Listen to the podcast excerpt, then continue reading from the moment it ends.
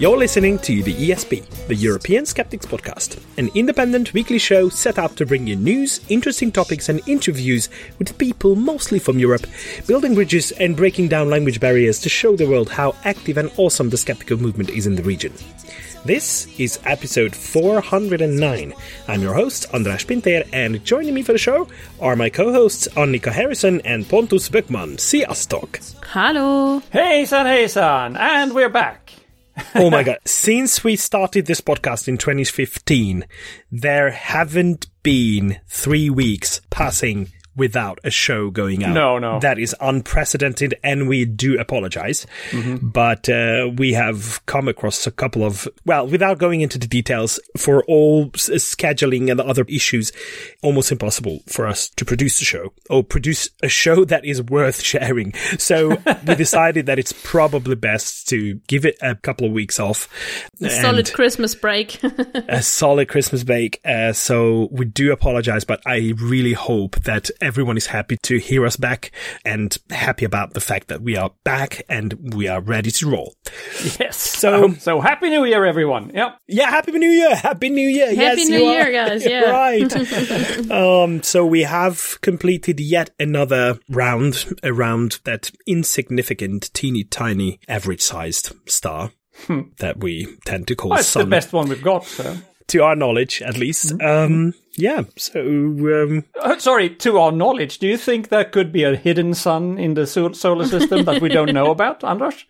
Well, in the solar system, not necessarily, but closer to us than we think. There might be. I don't know. I don't know. Some maybe, maybe. celestial object that we haven't Okay. seen. Things are flying around. I would say further research is needed. Yes, further Yeah. research is needed. but uh, yeah, H- have you got any um, New Year's resolutions? Uh, I have one, which I do every year, and that is Yeah. to not make any New Year's resolutions. I think that's the safest one you can do. And Yes, I I haven't think so. broken them yet. I actually usually succeed in doing that. That's so good. Admirable Pontus. 100% accuracy. Success rate. yeah, but still, a new year brings about the sense of um, of new opportunities, like new things. If you if you feel like you last year you didn't do enough, uh, you want to do more this year. You want to do things better than last year. So it's something that uh, that probably motivates a lot of people to find something to do, something to contribute, especially for us, is relevant when it has to do with the skeptical movement, right? yeah, absolutely. And I have one thing for you that you Okay. could do, dear listener, if you want to. There's one good way to get involved in the skeptical movement, in the skeptical activism. If you want to pull your tr- uh, straw to the, what do you call that? Where the ants live? The anthill? yes. Is that not a saying in English? No, but you can use it. It's Okay. cool. so if you want, if you want Okay. to pull your straw to the anthill, and now we have launched a new saying in English as well, you can sign up as a volunteer for existing projects. And one of those that I really recommend is uh, the Cranky Uncle game. We've talked about this game many times, I think, in the past, and it's it's a perfect way of of getting involved. So, of course, for those of you who don't know, Cranky Uncle is a game that you play on your phone or in a web browser, and you practice your skills in arguing with a climate change denier. So it's a good. You learn a lot about climate change, but you also learn about just arguing and how to formulate your argument. It's very useful and fun. Could be used in schools, but also privately.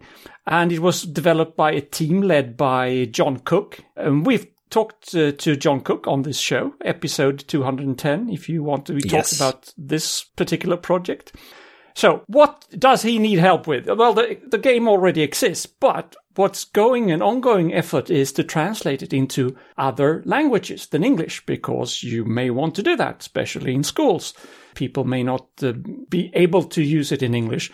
And there's a host of translations already done. I will quickly tell you which they are. It's English, German, Dutch, Spanish, Portuguese, French, Italian, Swedish, Turkish, Albanian, Mac- Macedonian, and Finnish which finished just of the finish of the last year.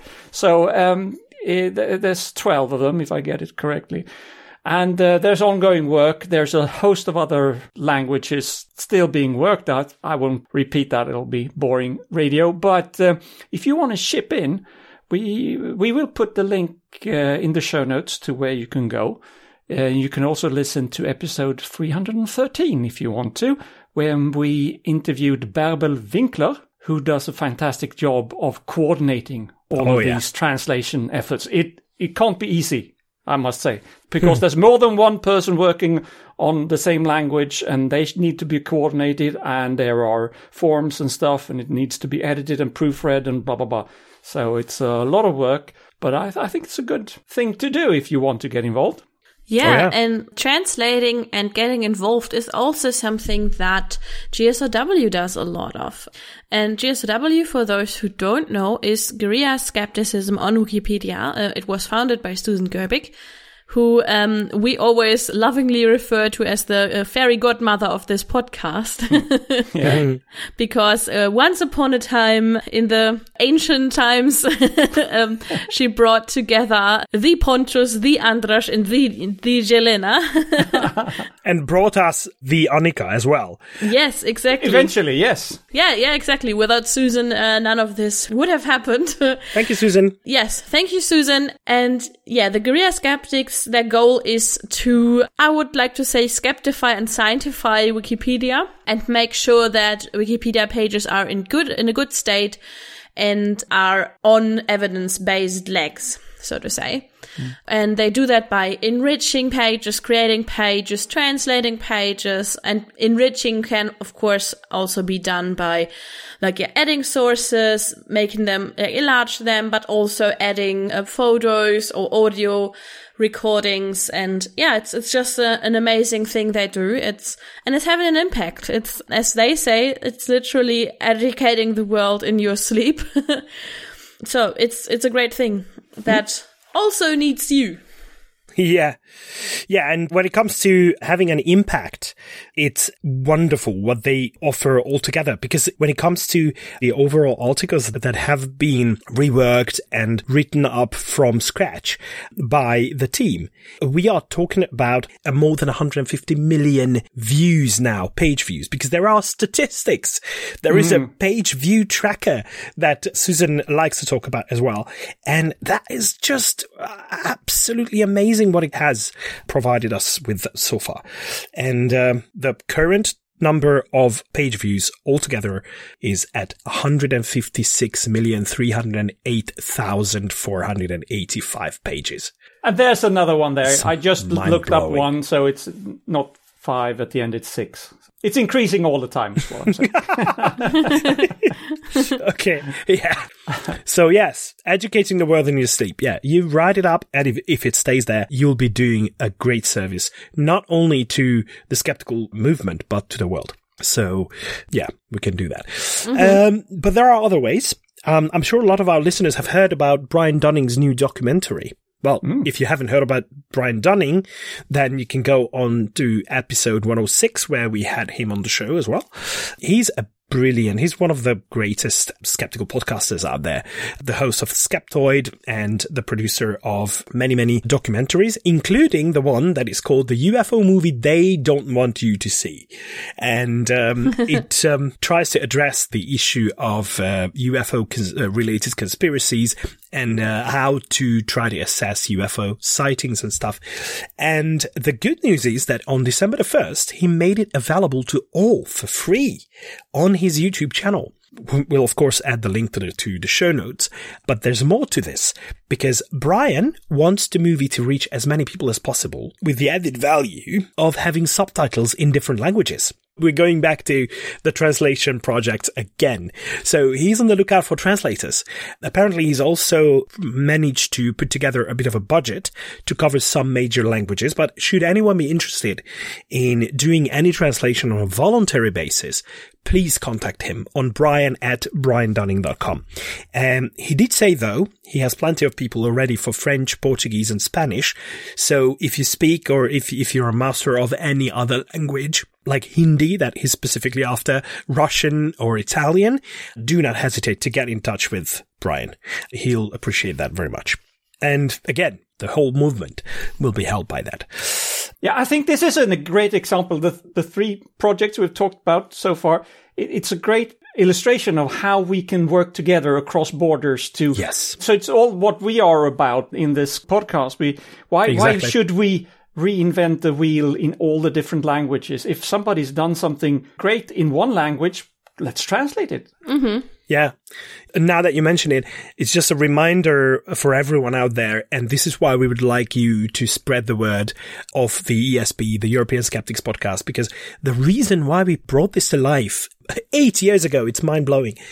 we wanted to share all the things that happen in Europe, but not necessarily talked about in the English speaking world with the whole world. So we wanted everyone to know that Europe is so active when it comes to um, activism that it's worth sharing with everyone. A lot of people don't know about them because they are not in English. And it's the other way around. A lot of people don't speak or, or don't feel comfortable speaking or listening to English speaking content. Then the translation projects become really, really important that we make it available for everyone. All right. Um, sharing content is one very important part of helping out each other. And um, I'd like to finish this round on something that saddens me a lot, for it really shows how difficult it is to find people to do the jobs that dedicated skeptics have been doing for decades. It so happens that our good friend Mike Heap recently announced that he relinquished his role as the editor of the Skeptical Inte- Intelligencer as of January the 1st, 2024. To those of you who don't know Michael Heap, he's a retired British clinical and forensic psychologist who's been the chairman of the organization called ASKE. And I never know how to pronounce that, the, the acronym, but it's the Association for Skeptical Inquiry. And that has been there for a long time, since 1995. And ASKE has been publishing regular newsletters, and since 2013, a quarterly magazine called Skeptical Intelligencer. It was initially not edited by him, but then he became the chief editor of it.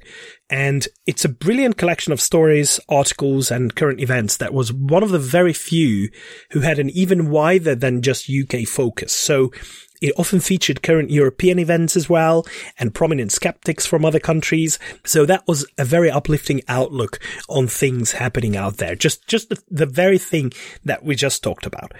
There have been a subscription option up until the end of 2023. And unfortunately, Mike has got to a point in his life when he, ha- he no longer feels he could do this on his own. And apparently there's not much of a competition to take his seat. So I'd like to take this opportunity to firstly thank Michael for the brilliant, consistent and very hard work that he has put in this project for all these years. And secondly, I'd like everyone to remember that the skeptic movement is built on the work of heroes like him, who are willing to dedicate their time and energy into something they don't get paid for, but they believe in and its importance as well. Hmm. So the least we can do is appreciate them. Hmm. So Mike, if you're listening to this, thank you so much. But I'm so happy about the fact that we keep working together in ECSO, the European Council of Skeptical Organizations, where he's a member, and that is a delight. So he's a wonderful guy. Yes, he is on the board of ECSO, which you are as well, Anders and myself. And we Yeah. are currently working on the European Skeptics Congress in uh, 2024. It will take place starting 30th of May and uh, go on to the 2nd of June. And you can actually meet not just ourselves, or hopefully most of us will be there, but also Mike Heap, because he's one of the speakers there. So he is still around and he's still contributing, even though Aske is no longer being maintained as before. I will put the link in the show notes so you can see the full program of the European Skeptics Congress.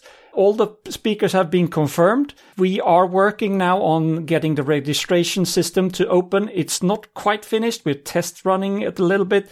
Probably during next week, we will get it online and uh, then you can uh, start to register. And if you are member of an, a skeptical organization, you get a, a quite big discount. If you register before 1st of April, you will also get even more of discount because there's the early bird price until the 30th of uh, 31st of March, I should say. So yeah, definitely mark your calendars. The 30th of May to the 2nd of June. do not do anything else that weekend because your place is in Lyon, France. Yes. Okay. We do have a lot of things to uh, prepare for the rest of the show. So, um, as usual, we should probably crack on, starting with this week in skeptical history. Well, what we like to call Twish. And this week, right about this time, in 1349, something was sweeping through Europe. Any ideas? The, the plague? The plague, the Black Death. Ah. It was a bubonic plague that is now scientifically confirmed that uh, it really was that. The cause of which was Yersinia pestis bacterium, which was uh, f- spread by fleas. It entered Europe somewhere around the eastern part of the continent. Mostly it was Genoan sailors who probably brought it into Europe. It's not completely clear. However, we have a very good idea as to what caused it. And one thing is for sure. It wasn't the Jews. but a lot Oh of people, God. sorry, I'd like to say well in advance before we go on with this topic. My choice of topic has no political background whatsoever. The only reason why I chose this topic is because I think it's a great example of scapegoating. It's a great example of how people always tended to believe whatever was more convenient to believe for them. So what is this all about? The Black Plague was there in Europe starting around 1346, but by 1349, some Central European cities have been affected as well. And one of those cities was Basel. And Basel is uh, current day Switzerland, one of the northernmost parts of Switzerland, and it's situated on the River Rhine. Basel was one of the major cities of that time, and it was very famous for another thing. Among the cities in the area, and most of Europe actually, it had the largest community of Jews at the time. And we're talking about three to 600 Jews altogether. The community was so big in the middle of the 14th century that um, they had 19 big houses in which they lived and um, synagogue. That was considered quite a well established community. Now, Basel was a city with lots of merchants, uh, so lots of money transactions had to take place as well. And in the Middle Ages, the Jews established a reputation of being those who are providing loans for these merchants and all that. Now, this is why they were very much embedded in society, especially with those who were better off financially speaking. But the religiously very bigoted and not very well educated and not very well off side of society obviously tried to find a scapegoat when it came to the, their fear of the Black Death because they heard the news. Uh, the Black Death reached a lot of cities by then and it was so devastating altogether that by the end of the large pandemic that lasted until 1353, an estimated 40 to 60% of Europe's population was wiped out. We are talking about 25 to 50 million people hmm. who died as a result. So obviously the news spread even faster than the plague itself. And once they heard that this was going on, the only thing that really took hold was that the Jews had been allegedly poisoning wells all over the place. And that well poisoning idea was so strongly accepted by the whole community, especially of the lower parts of the society, that they started rounding up Jewish communities and killing them, hanging them, burning them alive. And the worst thing took place in Basel, where in the middle of the Rhine, there was some kind of a little island back then. We don't know exactly how it happened. Some chronicles actually mention that a new house was built for them, which was probably not more than just a wooden structure, a, a, a very hastily put together wooden structure where they were forced to move to and the whole thing was burnt with the members of the community in them. So that's uh, what happened, and the sources do not agree as to exactly when it happened. The rounding up of the Jews of Basel started probably on the 9th of January. This is currently quite well accepted. And the most well accepted date for the actual burning of the rounded up community is the 16th of January. So this week really marks what is now referred to as the Basel massacre. Now, even the survivors were banned or forcibly Catholicized. So they had to be baptized as Catholics in order to be able to stay if they managed to even survive this massacre. Children apparently were not killed. At least not in such large numbers. But even after they were removed in one form or the other, the deaths did not stop. The interesting part of this whole thing is that even before the Black Death actually reached Basel, there was this sentiment that the Jews are poisoning the wells and the Black Death is spreading because of that. So they started rounding them up before the actual Black Death started in the city. From a current point of view, I mean, as we see it now, it's shocking, but this was a little bit of the mindset of the people back then regarding the Jews and regarding things that they didn't understand. They had no freaking idea as to what caused Black Death. So they came up with all kinds of conspiracies. And mm. I hmm. don't know if that sounds a little bit familiar. I'm not referring to anything related to the Jews, but related no. to pandemics. So it's, we don't understand, so we start scapegoating. And yeah. it's phenomenal that even though more than 650 years have passed, we can still be at that point. We can still do things in the same very, very primitive way. This is why it really caught me, this story, when I came across it for this week. Obviously, we will share one of the, the longest explanations of this story with a lot of details. It's worth reading it. Hmm. because you can learn a lot. Even though currently the accepted number is lower than the three to 600, which would have meant the whole population of Jews in current day Basel then. But even 50 to 70 people burned alive is an awfully high number um, when it comes to falling victim to stupidity and just ignorance and mm. scapegoating. Yeah, probably yeah. didn't help also that uh, the Jews had a reputation of having money. So I'm sure that there were people among yes. the mob that took advantage of that and, and took the money yeah. and, and yeah terrible, terrible. And unfortunately, as we see today, it's it's pretty human. Actually, we we think yeah, of it, it as inhuman, but humans act like this. Mm-hmm. Yeah, it's terrible to think about, but that's how it is. Yeah. Yes, yes. So I didn't want to bring down the mood, but let's see what else can we talk about in terms of what's been happening recently across Europe. Right, so every now and then, measles rears its ugly head and mm-hmm. uh, new epidemics break out. And we had a situation around 2016, 2018, when we had a huge outbreak uh, in Europe. Uh, we had, we had, it was so big that we had a special recurring segment here on the show just to keep track. And over that period, Europe had tens of thousands of cases and even deaths related to measles. The reasons we can't get rid of measles are mainly two. One, it is extremely contagious, and two, Andrew Wakefield, basically. the anti vax movement that he has fueled for the last couple of decades is uh, responsible for a lot of preventable deaths, actually.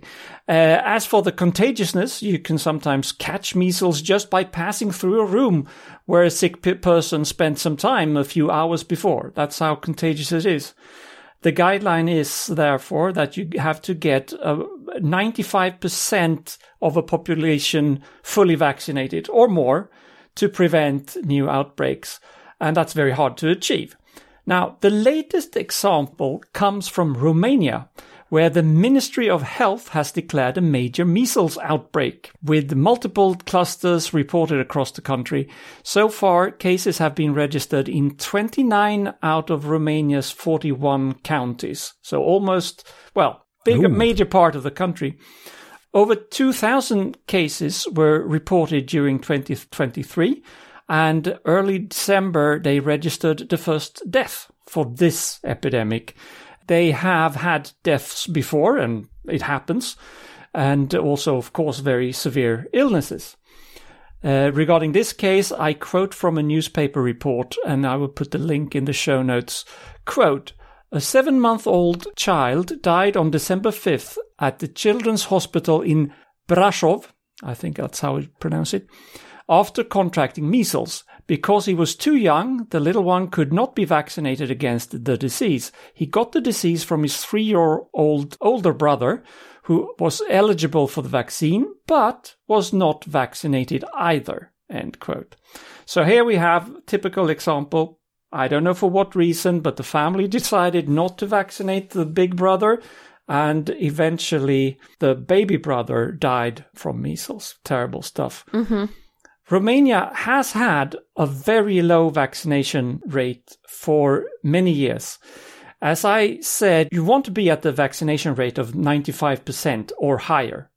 But in 2020, a couple of years ago, Romania was at 75%. According, this is according to my older research, uh, and uh, those numbers are from WHO.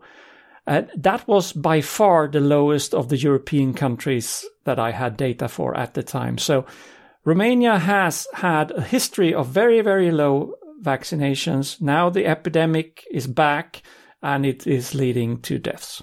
Terrible stuff. But mm-hmm. again, anti-vax movement and Andrew Wakefield has a lot to answer for. Yes. The thing that bugs me the most about this is that there is such an easy solution for this. So Yeah. it's not something that's uh, impossible to do. You have to do it.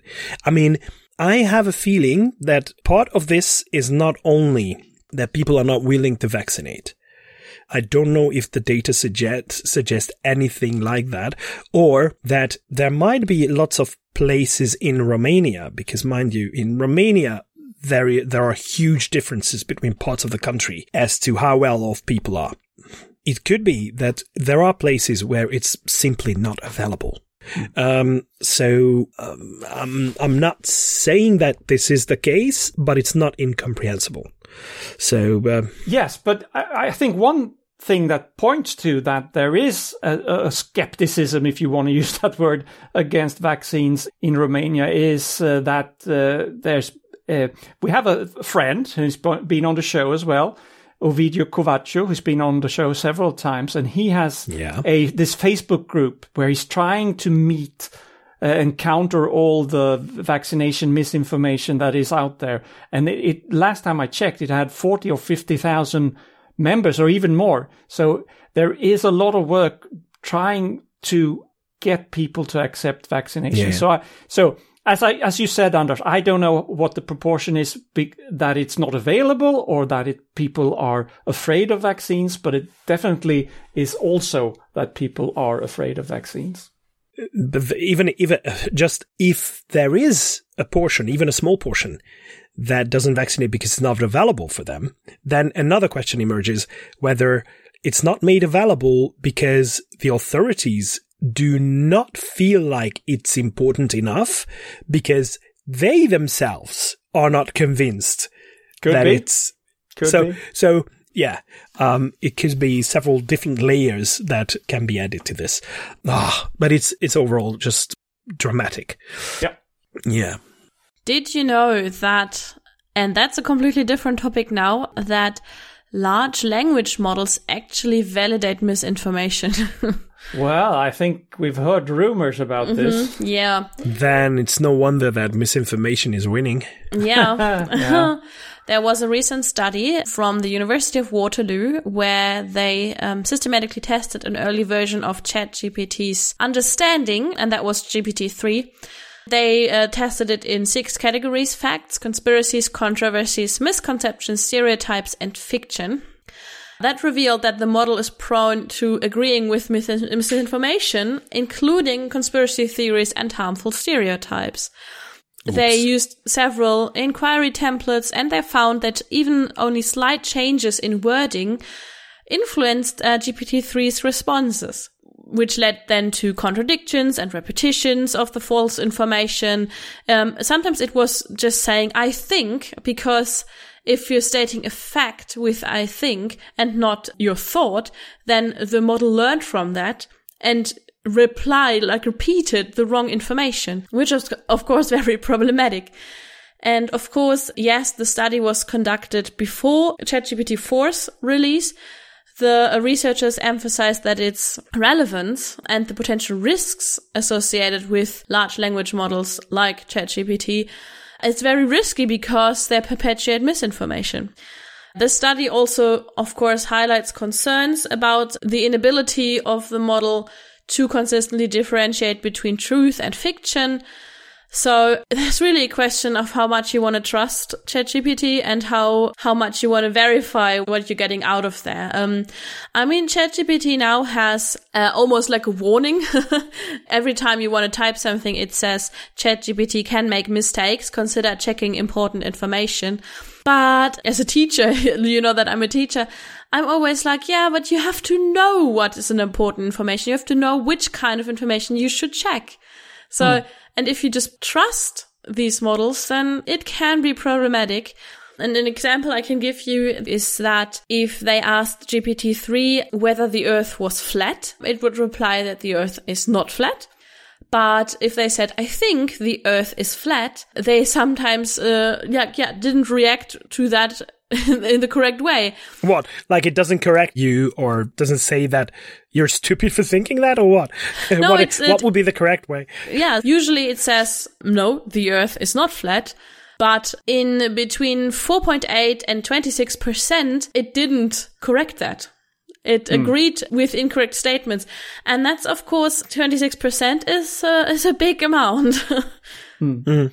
So, but, but I think yeah. it's all in the name there. Large language models. It is trained to sound good. Yes. It, it, it wants to present sentences that are sound good, that are grammar is correct, it sounds consistent, blah blah blah.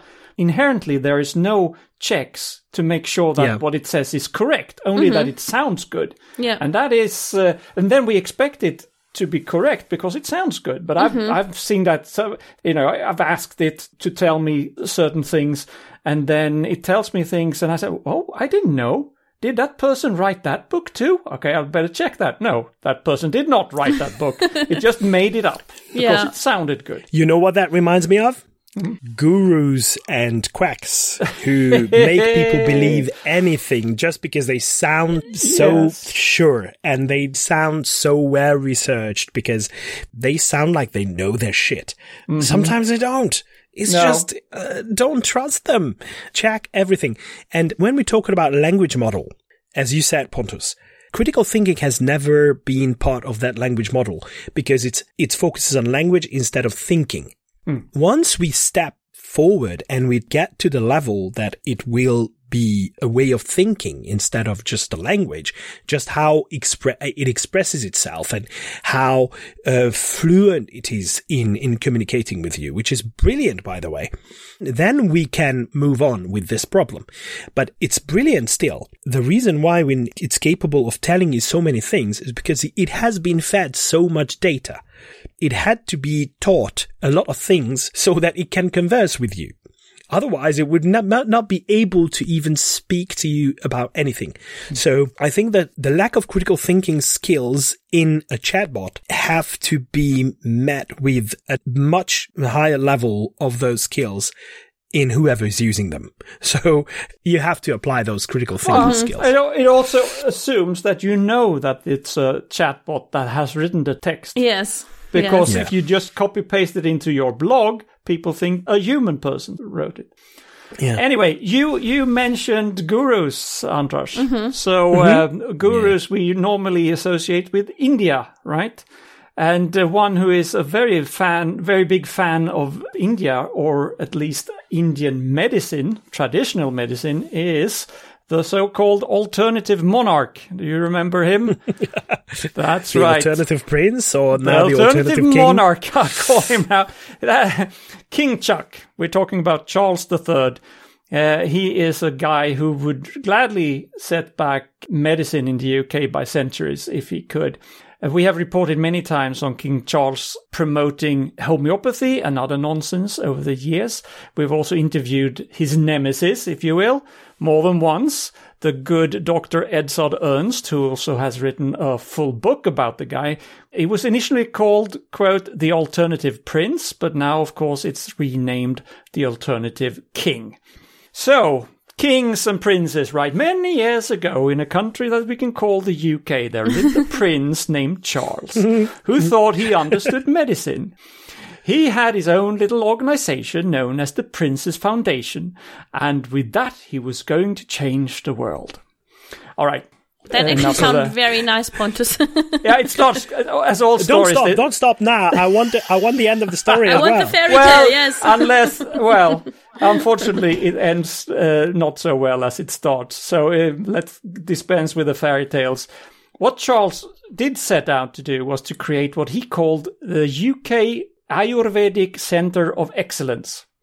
So, if you're not aware, Ayurveda is the traditional Indian medicine lore, if you will, which was created way before scientific thinking was a thing. And so it's based on a lot of superstition and old tales. It includes herbal medicine, yoga, and not seldom heavy metals. And um, especially the last part can be very dangerous. The danger with the first part is, of course, that you risk saying no to medicine that actually works and take the herbal medicine or the yoga instead. That's very problematic, but it does appeal to many people's sense for what is natural or old wisdom, quote unquote. Charles' plans included the Indian Prime Minister Narendra Modi and a special Indian ministry called Ayush. At least that's how I pronounce it. I'm not sure how they do it. It's the Ministry for Ayurveda, Yoga, Naturopathy, Unani, Siddha, and Homeopathy. That's a long. I, I guess they had to have an a- acronym for that. Mm-hmm. But it's amazing that they have this ministry. Just it's it's the ministry for promoting fake medicine, basically. So he got in to- contact with them, or they got in contact with him. I'm not sure how it started, but he and his foundation, it's now called the King's Foundation, of course, but it was the Prince's Foundation at the time, received 110,000 pounds towards building this Ayurvedic Center of Excellence in the UK. But uh, then things happened, and um, we will never see, hopefully, an Ayurvedic Centre of Excellence in the UK for the simple reason that the NHS will not approve it, and good for them. They will not approve it because it is nonsense. It's not science based, it's not evidence based, and it is simply too dumb to be legal in the UK. But what about the money then? The Prince's Foundation got this money, and already in 2020, it was clear that this center would never happen. Since this is a charity organization, this foundation, they cannot spend this money on anything else, so they have to return it. But as of today, as far as we know, they are still sitting on the money, and nobody really knows why. And uh, yeah, we will see. Maybe uh, Charles still hopes that now that he's a king, he can influence the NHS to approve the whole thing. But I, I hope he cannot. He's not supposed to be able to have that kind of power. And uh, Chuck, if you're listening, send the money back, please. I'm sure he's listening. Yeah, he should. He could learn a thing or two. Yeah, and as we all know, King Charles is someone who, at least in that regard, doesn't really know what he's doing. But luckily there are people who know exactly what they're doing and who are really smart. I want to talk about one of them because he got appointed a CSI fellow. And I'm of course talking about Nikil Mukerji. He is the leader of the German GWUP Science Board. And yeah, as I said, he got appointed as a fellow of the American Skeptics, the CSI Committee for Skeptical Inquiry. What Barry Karr said to that, and there are like, of course, more than only Nikil, he said, these are 12 outstanding individuals who have all demonstrated a true passion and commitment to science, reason, and skepticism.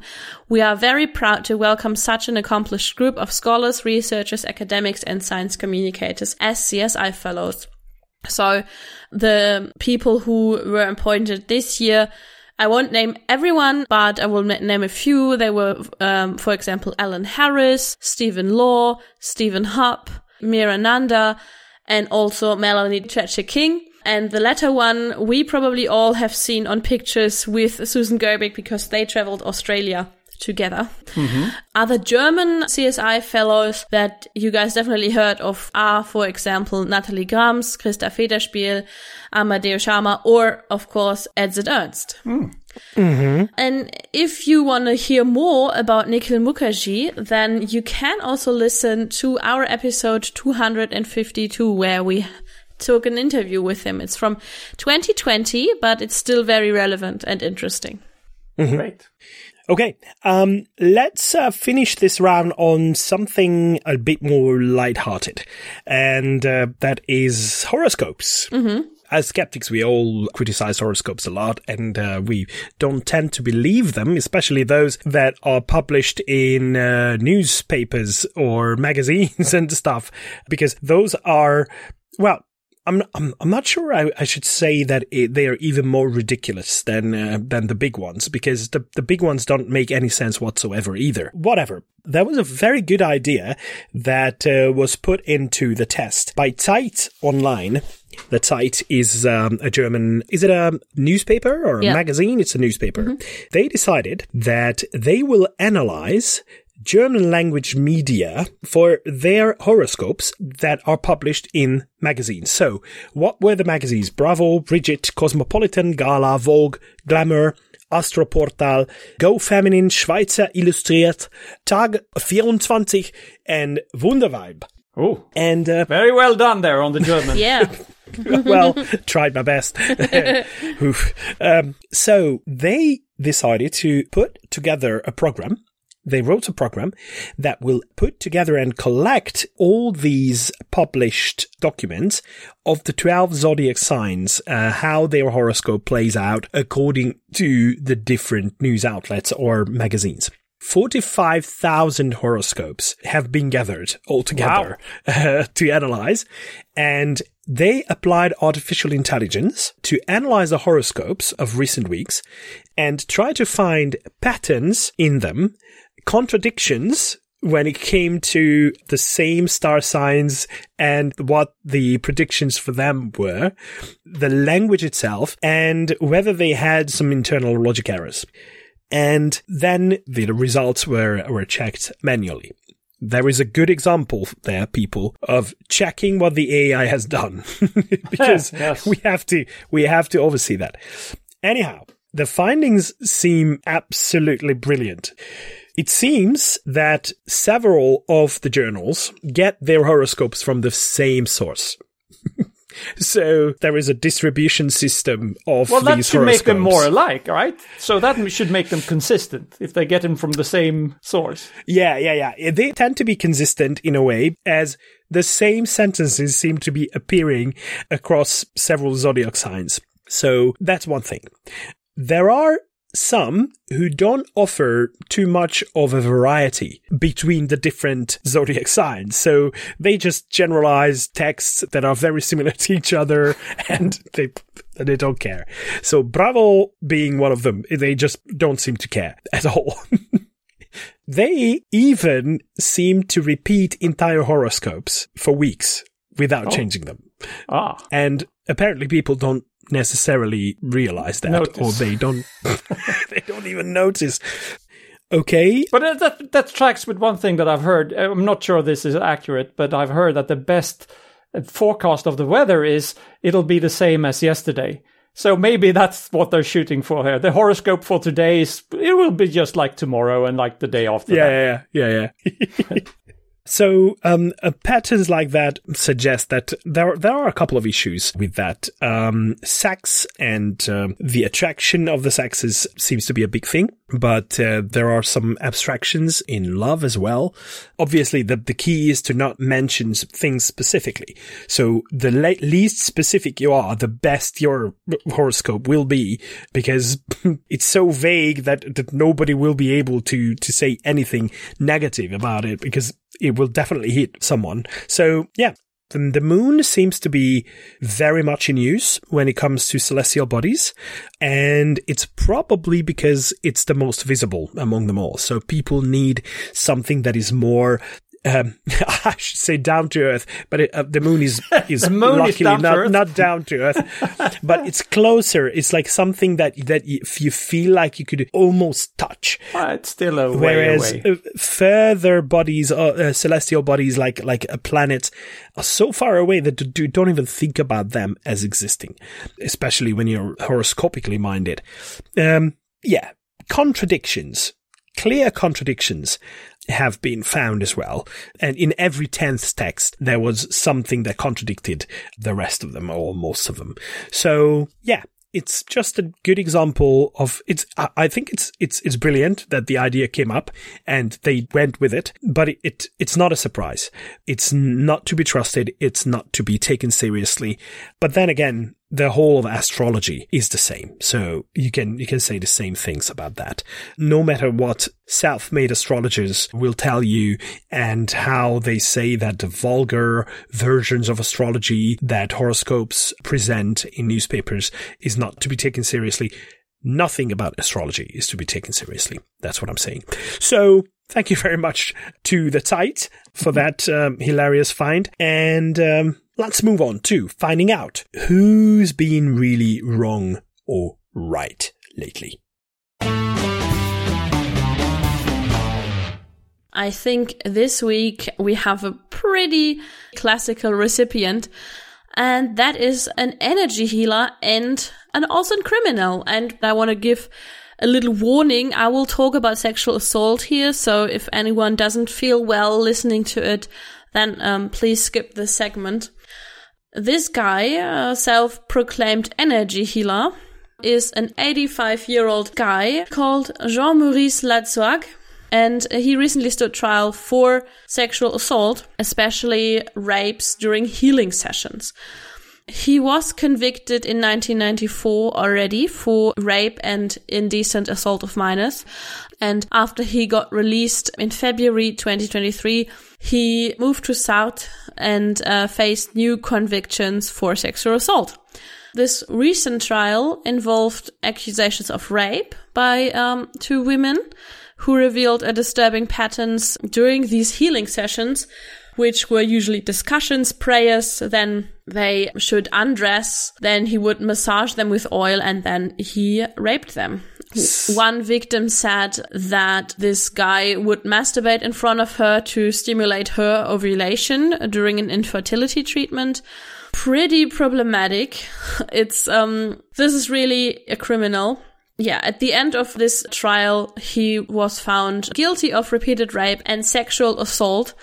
Not only is he a criminal, as I said, but he also abused the trust that people had in in him. Because if you believe someone is a healer, and I don't even say energy healer, but if you say someone uh, think someone is a healer, then you give him authority and you trust him or her. And he not only assaulted his patients, he also abused their trust. He was sentenced to 20 years imprisonment. And if you do the math, he's 85. It might be a lifelong sentence, although it's not technically a lifelong sentence. Yeah. For repeatedly abusing the trust and abusing his patients, Jean-Maurice Latsague receives this week's prize for being really wrong. Well, terrible stuff. Mm-hmm. Terrible Yeah. stuff. And I mean, of course, we pay special attention to this because he was also selling nonsense like energy healing, which is not a thing. Yeah. Yes. But uh, it's it, it's really really terrible. And um, yeah, what can you say? And then ha- this happened in France, Yes. right? Yeah. Okay. Well, let's not finish on the terrible stuff. So, Annika, you usually have very good quotes for us. So, have you got one for us today? Yes. And I thought uh, this uh, week we can have a quote that really fits with being the first episode of the new year. It's a quote by Mary Shelley, also often named Mary Wollstonecraft Shelley. She was a British writer and is probably most famous for writing uh, Frankenstein or the modern Prometheus. She's a fascinating personality, but I want to give you the quote. And the quote is, the beginning is always today. End quote. So short and sweet, but Yeah. And I'd like to refer back to the beginning of the show when we tried to recruit people to do translations and stuff. Yeah, if you th- feel like you haven't done enough Mm-hmm. so far, if you want to make a change, the beginning is always today. Exactly. And, and it, you only need to start. You don't need to do everything perfect from the beginning. Yeah. But tonight there is also an end, which is the end to this episode of the show. And uh, I'd like to thank both of you, Annika and Pontus. Thank you. Thanks a lot. and uh, we'll keep doing this. So I'd like to thank our listeners as well. First of all, for bearing with us, for waiting for us for a couple of weeks, and uh, until next week when we're back. Goodbye. Tschüss. Hej då! Vislat.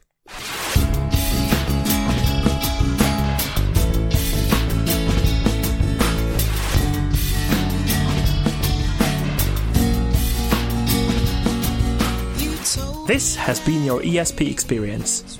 The show is produced and recorded by the ESP.eu. Join us again next time, but until then, please send your feedback, comments, or death threats to info at theesp.eu. We would also love to hear your ideas and suggestions regarding future episodes, as well as news from your country of residence that might interest others across the continent. If you have a local event or organization to promote, please don't hesitate to let us know, as we are more than happy to help. All music in the program was written and performed by Keisha J. Gray and George Schwab and is used with their permission. Please check out our webpage at www.theesp.eu, follow us on Twitter at espodcast underscore EU, and like us on Facebook. I don't know how you can believe.